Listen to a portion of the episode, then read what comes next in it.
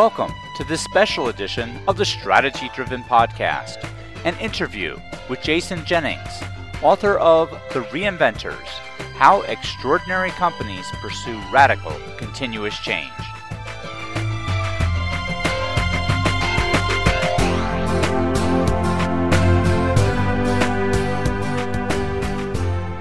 On behalf of the entire strategy driven team, I would like to welcome you to this special edition of the Strategy Driven Podcast, an interview with Jason Jennings, author of The Reinventors How Extraordinary Companies Pursue Radical Continuous Change. The Strategy Driven Podcast focuses on the tools and techniques executives and managers can use to improve their organization's alignment and accountability to ultimately achieve superior results. These podcasts elaborate on the best practice and warning flag articles found on the Strategy Driven website at www.strategydriven.com. In this special edition podcast, Jason Jennings shares with us his insights on effectively implementing radical continuous change in order to realize the ongoing business growth it provides. We'll explore the key elements to achieving continuous change and how to overcome some of the most common resistance factors. And so now, without any further delays, let's get started.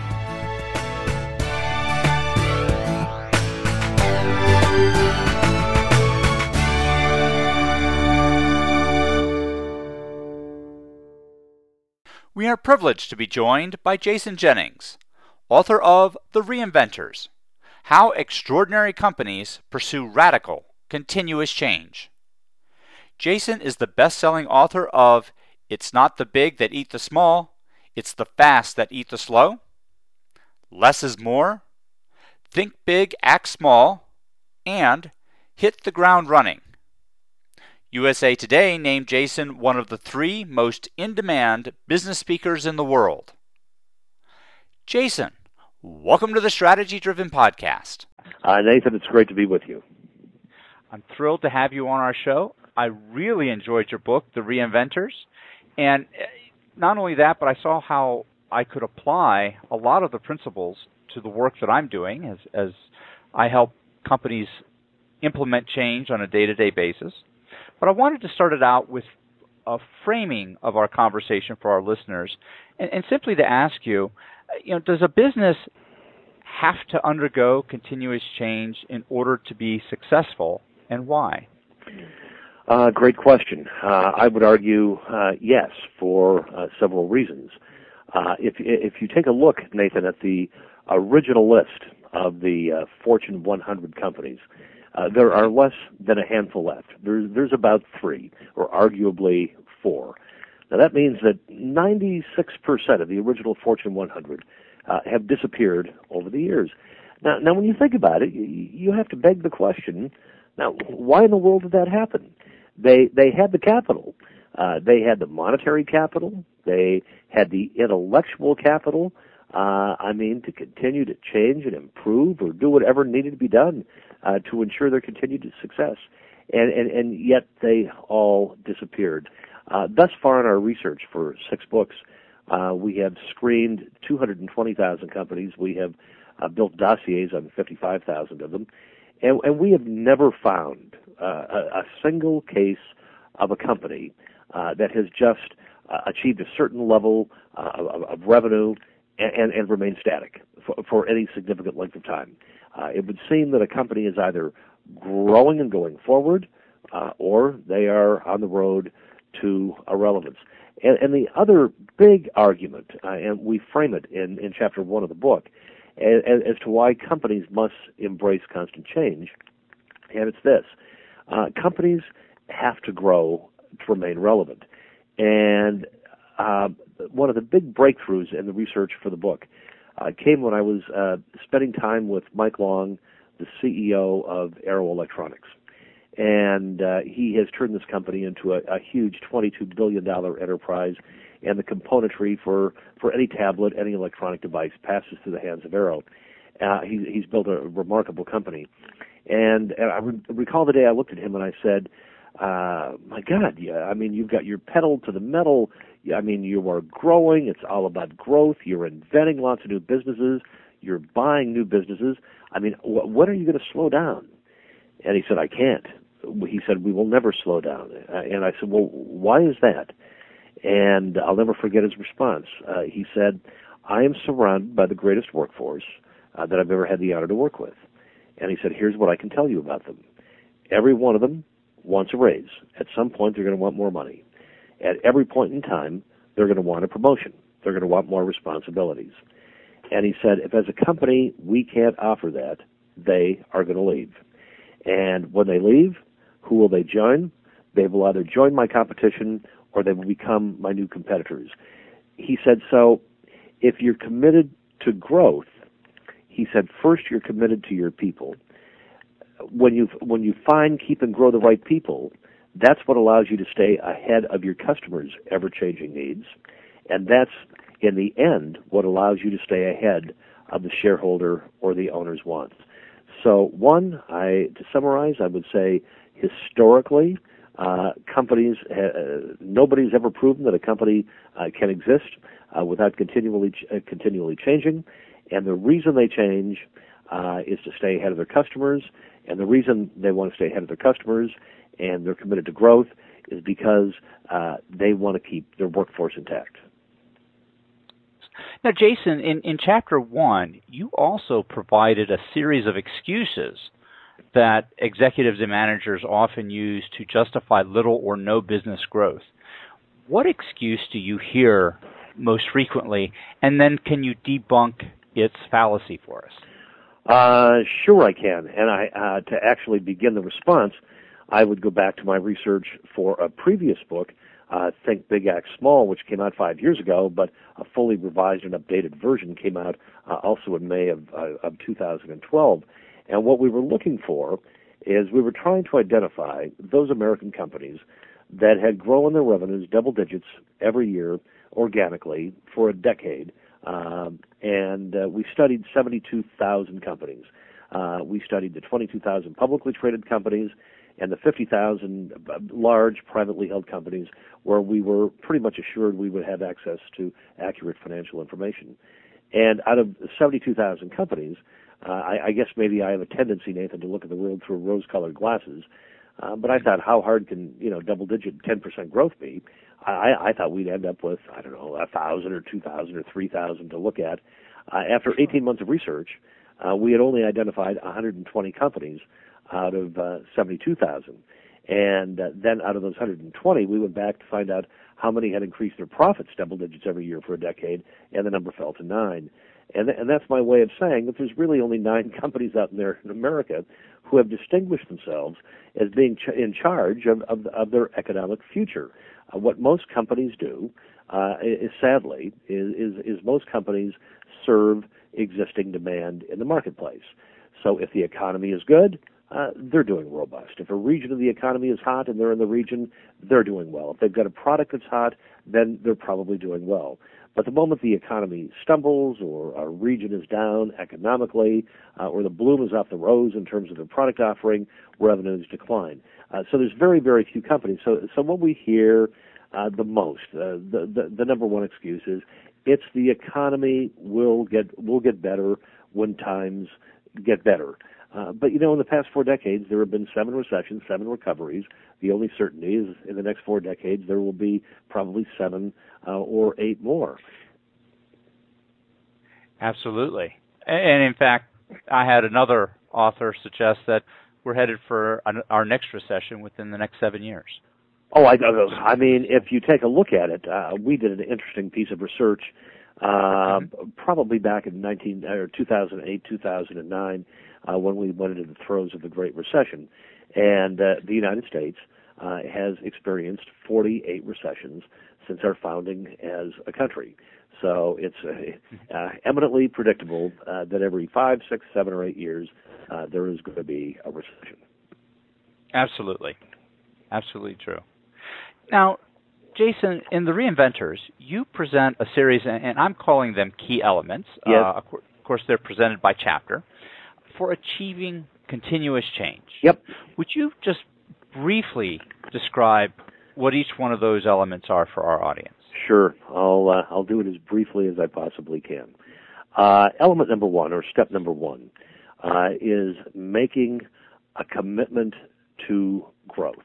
I mean, that's the only reason you'd have change. Uh, mm-hmm. uh, I mean, so if you if you make growth a guiding principle, what you then have to do uh, is embrace the fact that there is going to be constant change. You're going to have to constantly change in order to have constant growth. That was the first thing we found shared in common by all these remarkable companies. Uh, the, the step number two, uh, if I might, as opposed to chapter number two, step number two is, is we found in the part of these companies who have really mastered the art of embracing constant radical change. Uh, they seemingly are are very adept uh, at this whole concept of letting go, and and we found uh, several things specifically that they're very good at letting go of, uh, and I'll, I'll I'll share those four very quickly with you. Um, they're very good at letting go of yesterday's breadwinners. Uh, I argue in my teaching and in my speeches uh, that uh, holding on to what companies call legacy brands and services, holding on to these yesterday's breadwinners, has been the reason for the downfall of more companies than the external threat of competition uh, ever has been. So, one, they work relentlessly to let go of, of yesterday's breadwinners, and they don't waste uh, resources trying to breathe mother's breath into something that was dead on arrival uh, a long time ago and really needs to have a tag on its toe and be in a sliding drawer someplace. Uh, the second thing that these companies seemingly have mastered the art of letting go of uh, is ego. Uh, when ego rules an organization, what happens is by the time information uh, reaches the person with the ego who is in charge, that information will have been so filtered as to conform to the view of the world uh, shared by the one with the ego uh, that they'll never hear anything that they don't want to hear. And so we found that uh, that that companies that run uh, with humility-centered leadership at the top and and no great egos who are able to let go of egos, where the boss no longer has to be the smartest person in the room, uh, does well. Uh, the third thing uh, that we found that these companies let go of um, is conventional wisdom. Uh, if if all you employ is conventional wisdom, uh, the most you can ever hope to achieve are conventional results, and that's if the uh, wind is at your back and the sky or the stars are in alignment. And Nathan, the, the other thing these companies let go of is same old, same old. Uh, one of the things that we find uh, in uh, during the process of our research uh, is that uh, we would ask people the question: If it ain't broke, finish the statement, please. They would say, "Don't fix it." Uh, the problem is in the American business model, when we wait until things get broken to give them any attention, and then we say, "Sandy, go and fix the supply chain," Harold, go and fix HR, Susan, go and fix marketing we're essentially turning our people into firefighters. So in these companies that embrace uh, letting go, they are constantly asking the question, I mean, how can we constantly wring out more waste and make this better for every one of the stakeholders in the organization? Uh, step number three is uh, you have to pick a destination. Uh, Pat Hassey, who I think is one of the most accomplished CEOs in the country, who stepped down last year, rescued and saved the old Allegheny Technologies, uh, ATI, a company that the pundit said was on the way out the door. And uh, he told us during the course of our research uh, that a good CEO uh, has to be a travel agent. And I probably looked at him like I'd just fallen out the back of a turnip truck, and I said, "What do you mean?" And he said, "Well, it's the it's the job of of, of the CEO, the leader of the organization, uh, to pick a destination, and, and then invite people to join he or she on the journey to that des- destination and they have to make it. Uh, they got to do a sales job. They've got to make it very seductive. It has to make sense, and people have want have really have to get to the place where they want to go to that destination. And he said that of course you're going to have several people who don't want to go to that destination, and those people have to leave the organization. Uh, he said because you, you cannot have internal subversion within an organization. So it's the job of the leader to pick the destination. Next, uh, the next step, number four, we'll call it, is uh, we call it kiss a lot of frogs uh, but I now phrase it a slightly different way, uh, and that is this. Uh, if you're going to embrace constant radical change, uh, these companies make a lot of small bets. And at risk of mixing metaphors here, I would argue that the only reason you ever need to bet the ranch is if you're about to go over the edge of a cliff. But if you're about to go over the edge of the cliff, the bigger question is, what in the hell did you do that got you in a position where you're about to go over the edge of a cliff? And we found that these companies that embrace constant change don't put themselves in a position of having to make one big bet to save the company. Uh, they are constantly making lots of small bets. When Howard Schultz came back as the CEO of Starbucks, the company had lost several billion dollars in revenue, and uh, he gathered 10,000 workers in New Orleans for a week. They rebuilt homes uh, for victims of Katrina. And, and, and here's what he said. He said, this company has never been about coffee. This company's been about you, your growth. And the only way you can have growth in your life is if we have growth as an organization. And over the next 18 months, the company made a startling 150 small bets. And uh, when a bet would hit, like oatmeal, I mean, they tested in a mm-hmm. couple of dozen stores. And take a look at what oatmeal's become, selling between two and three dollars for a serving of oatmeal. Uh, the average store sells 25 to 30 a day. There's 18,000 stores. There's a nice 500 million dollars in incremental revenue added to the organization. But of the 150 small bets they made, a whole bunch didn't work out as well. So great organizations make a lot of small bets. Step number five is answering the question: who stays, who leads, and and, and who goes. And, and, and the people who stay and the people who lead are on board the destination. They're on board the set of guiding principles. They are lifelong learners. Uh, they're comfortable making a lot of small bets. Uh, they don't exhibit a lot of ego, and they are very adept at cascading the destination and the values of the organization throughout the rest of the organization. Uh, step number six, then, is, is getting and keeping everyone on the same page. Companies do an absolutely miserable job of this. It is the responsibility of the leader to be able to say, this is our destination. This is where we're going. This is what we're trying to be. I mean, this is this is what we're endeavoring to do. And here are, are a couple of strategic objectives. And it's inexcusable. It's absolutely inexcusable that any organization, I don't care if they have 100 workers or if they have 30,000 workers, would not make absolutely certain that every person within the organization knows and can recite the several uh, key strategic objectives of the organization and how what they do, uh, how the dots are connected between what they do, whether they're answering the phone, whether they're working in a lab, whether they're working on a sales floor, whether they're working in the line, whatever it is, how the dots are connected to the achievement of the big strategic objective. The Gallup Q12 survey, which is now asked more than 3 million respondents in the American workplace 12 questions about work, demonstrates that 73% of American workers say they have no emotional connection uh, to the company or to their job. They're merely showing up. I mean, mm-hmm. that, that, that is absolutely indefensible. The next, step number seven, uh, we found is forever frugal. Uh, we were introduced to a concept called Jugaad while we were traveling in India on, on the research. I was in a small little uh, village in the northern part of India, and I, I saw this vehicle coming toward me that was, um, it looked like a long ox cart, but it looked like it had a steering wheel from a bus and a couple of motorcycle engines on it, and uh, two benches filled with people. And I said, "What is that?" And they said, "That's Jugaad." And I said, "That's a type of vehicle." They said, "No, no, no, that's Jugaad." And I said, "What? What in the world is Jugaad?" And they said, "Well, when you're in a rural village, I mean, in India, you can't go to an auto parts store and buy the parts. One, you don't have the money, and two, the auto parts store isn't there. So Jugaad is actually making do with what you have.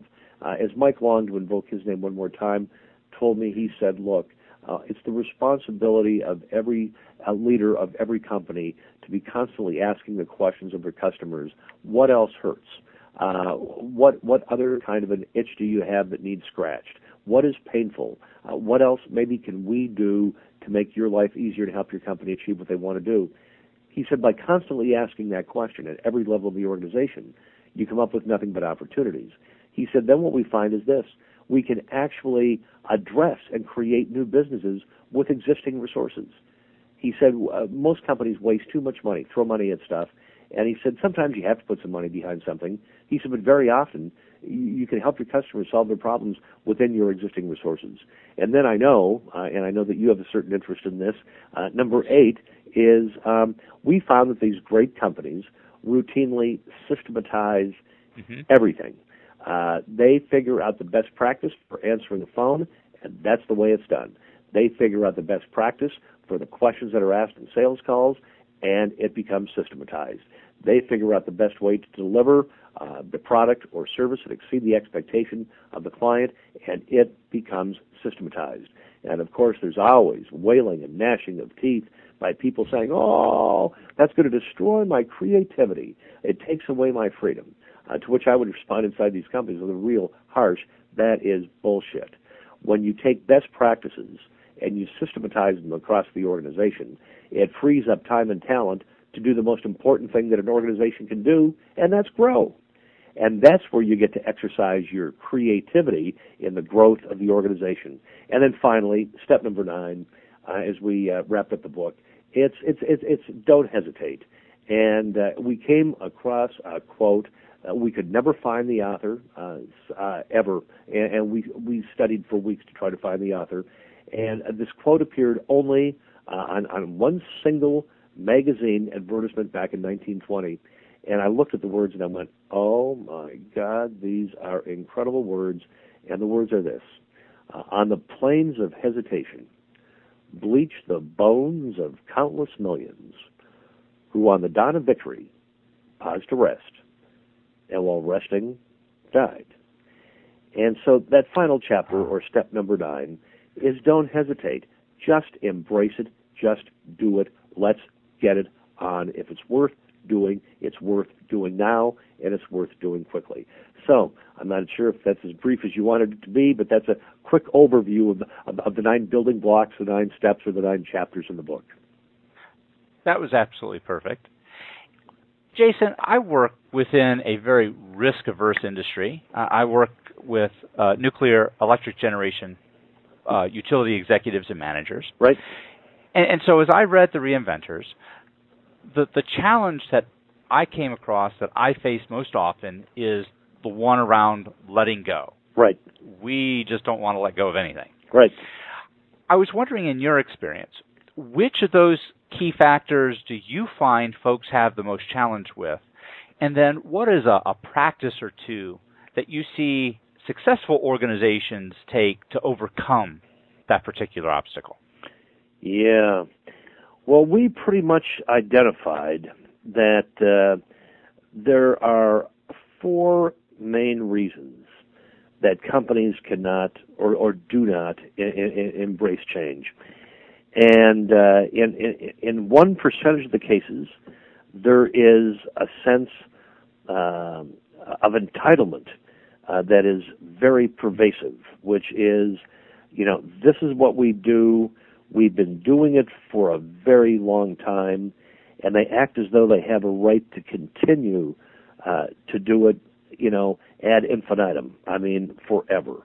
So if there's if there's a leadership team uh, or key leaders who have a sense of entitlement, uh, you're you're not going to find people able to let go. Hence, they're not going to be able to embrace change, and and, and so nothing is going to happen. Uh, the next one, the next reason that people wouldn't want to embrace letting go uh, and embrace change is a sense of of, of, of greed. Uh, we have to remember, and uh, this this is going to sound like an indictment uh, of business owners and CEOs, and and I'm not a pundit who takes my time indicting anybody. I write books to try to help people. Uh, but the reality is, is that the average CEO of a publicly traded company will now serve in office for somewhat just shy of four years. It's about 3.8 years.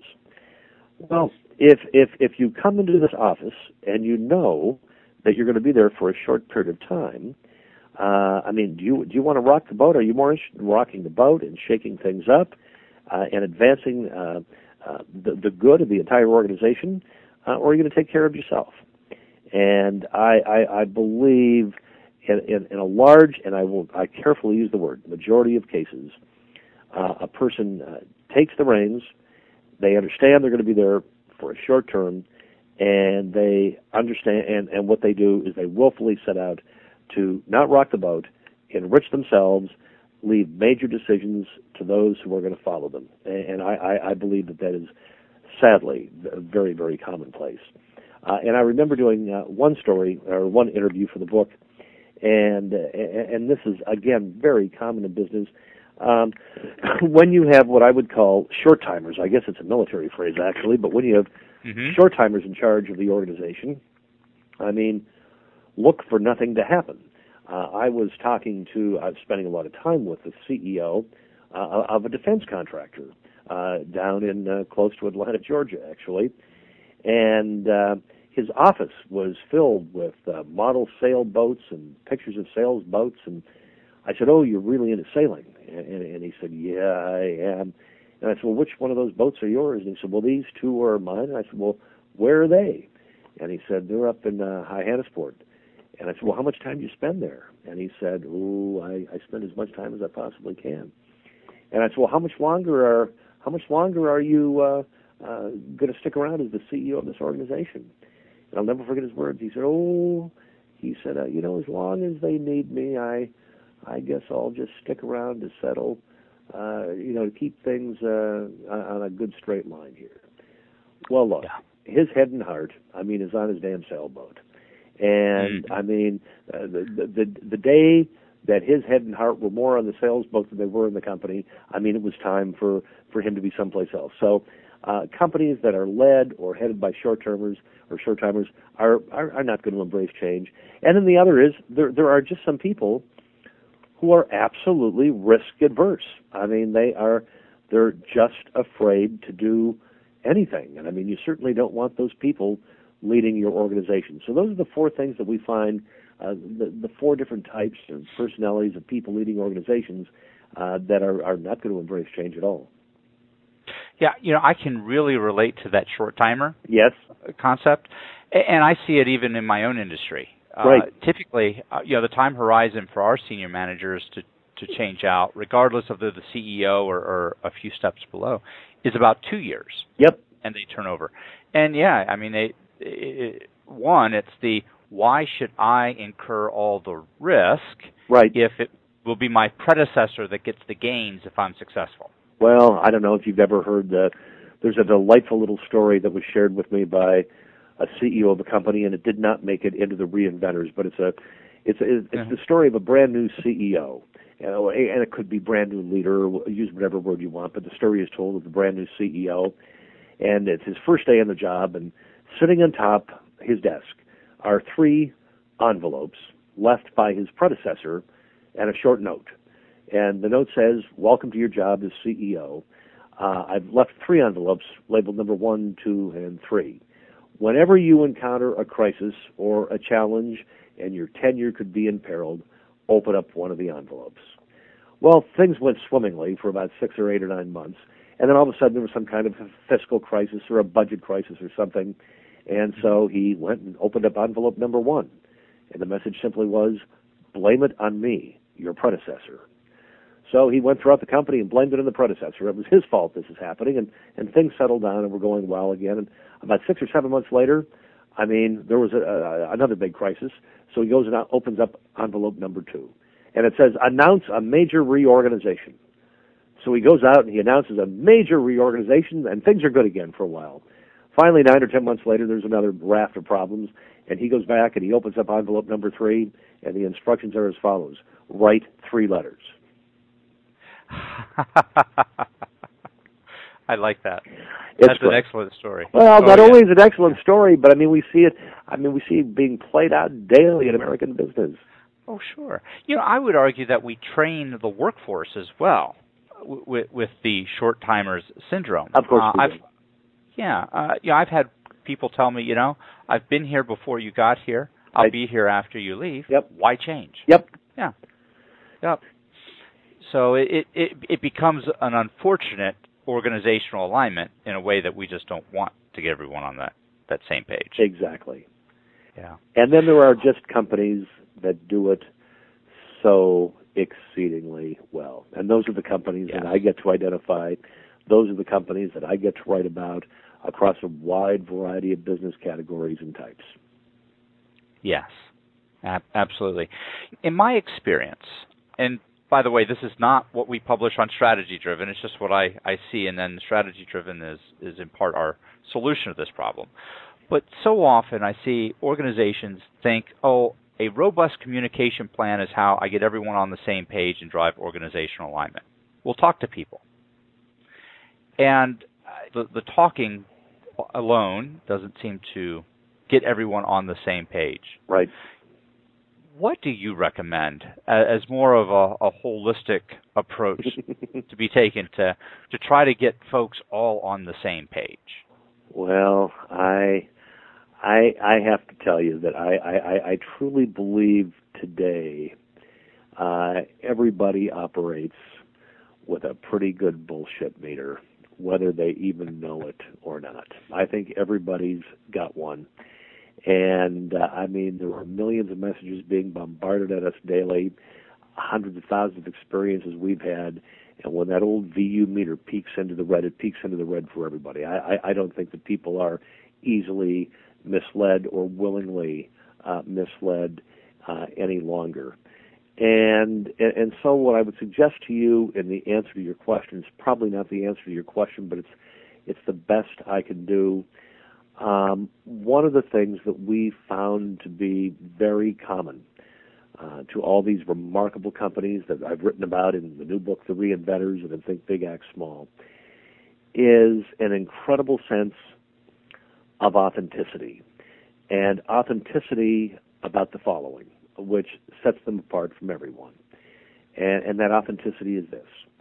Um, the, the leaders of truly remarkable uh, fast companies, productive companies, companies that are growing, companies that are innovative, innovative uh, do not see themselves as leaders at all. Certainly not in the contemporary definition of the word.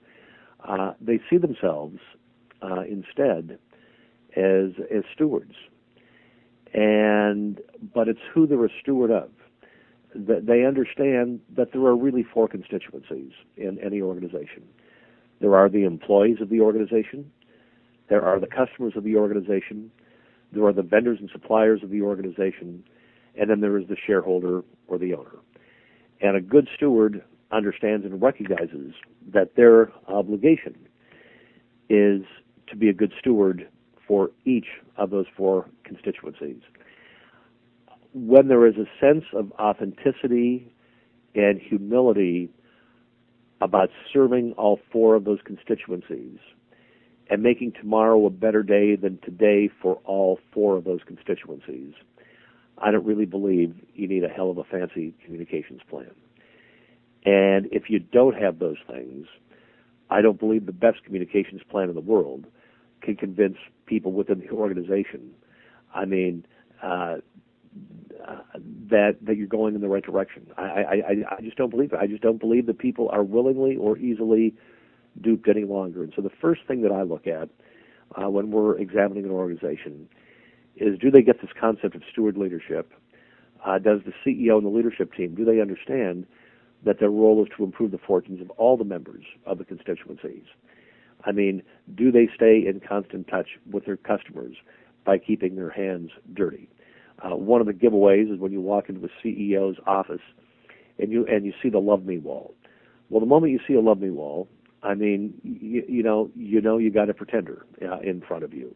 Uh, we didn't find one love me wall in any of the offices of any of the companies we identified uh, for the reinventors or for Think Big Act Small. And, you know, that love me wall is that mm-hmm. wall with the pictures of them with politicians and their golf trophies and stuff we found that uh, that good steward leaders are so comfortable in their own skin uh, that they don't have to announce to the world uh, who they are. You know, in my last several re- years of research uh, for these last couple of books, uh, I haven't found one four, five, or six thousand dollar Armani or Brioni suit. Uh, you just find a lot of khakis and a lot of polo shirts, a lot of open collar shirts. These people are just so comfortable with themselves; they have no need to announce to the world who they are. So, I think the big word is stewardship. And uh, and if you're a good steward of the organization, if your leadership team is composed of good stewards of the organization, you don't need a very fancy communication plan. And if you're not, you probably need a very fancy communication plan, but it's not going to dupe anybody. Absolutely. I couldn't agree more. Jason, I want to thank you not only for your time, but for sharing your insights with us on effectively achieving radical continuous change. I thoroughly enjoyed your book, and in particular, I liked the action plans at the end of each chapter that provided me with real thought provoking direction that helped me think through what it is that I would do to help implement change and move the organization forward.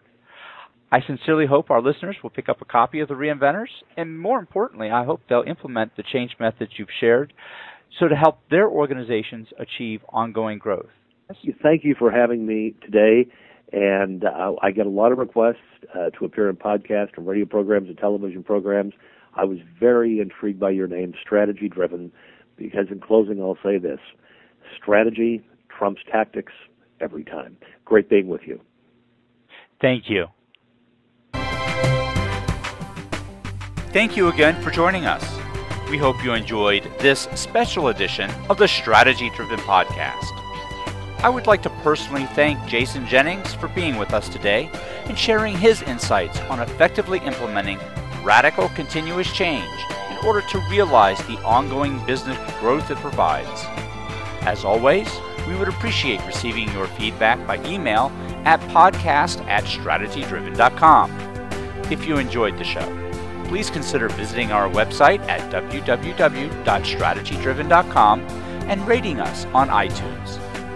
You can find more information about Jason Jennings and the Reinventors at www.jason-jennings.com.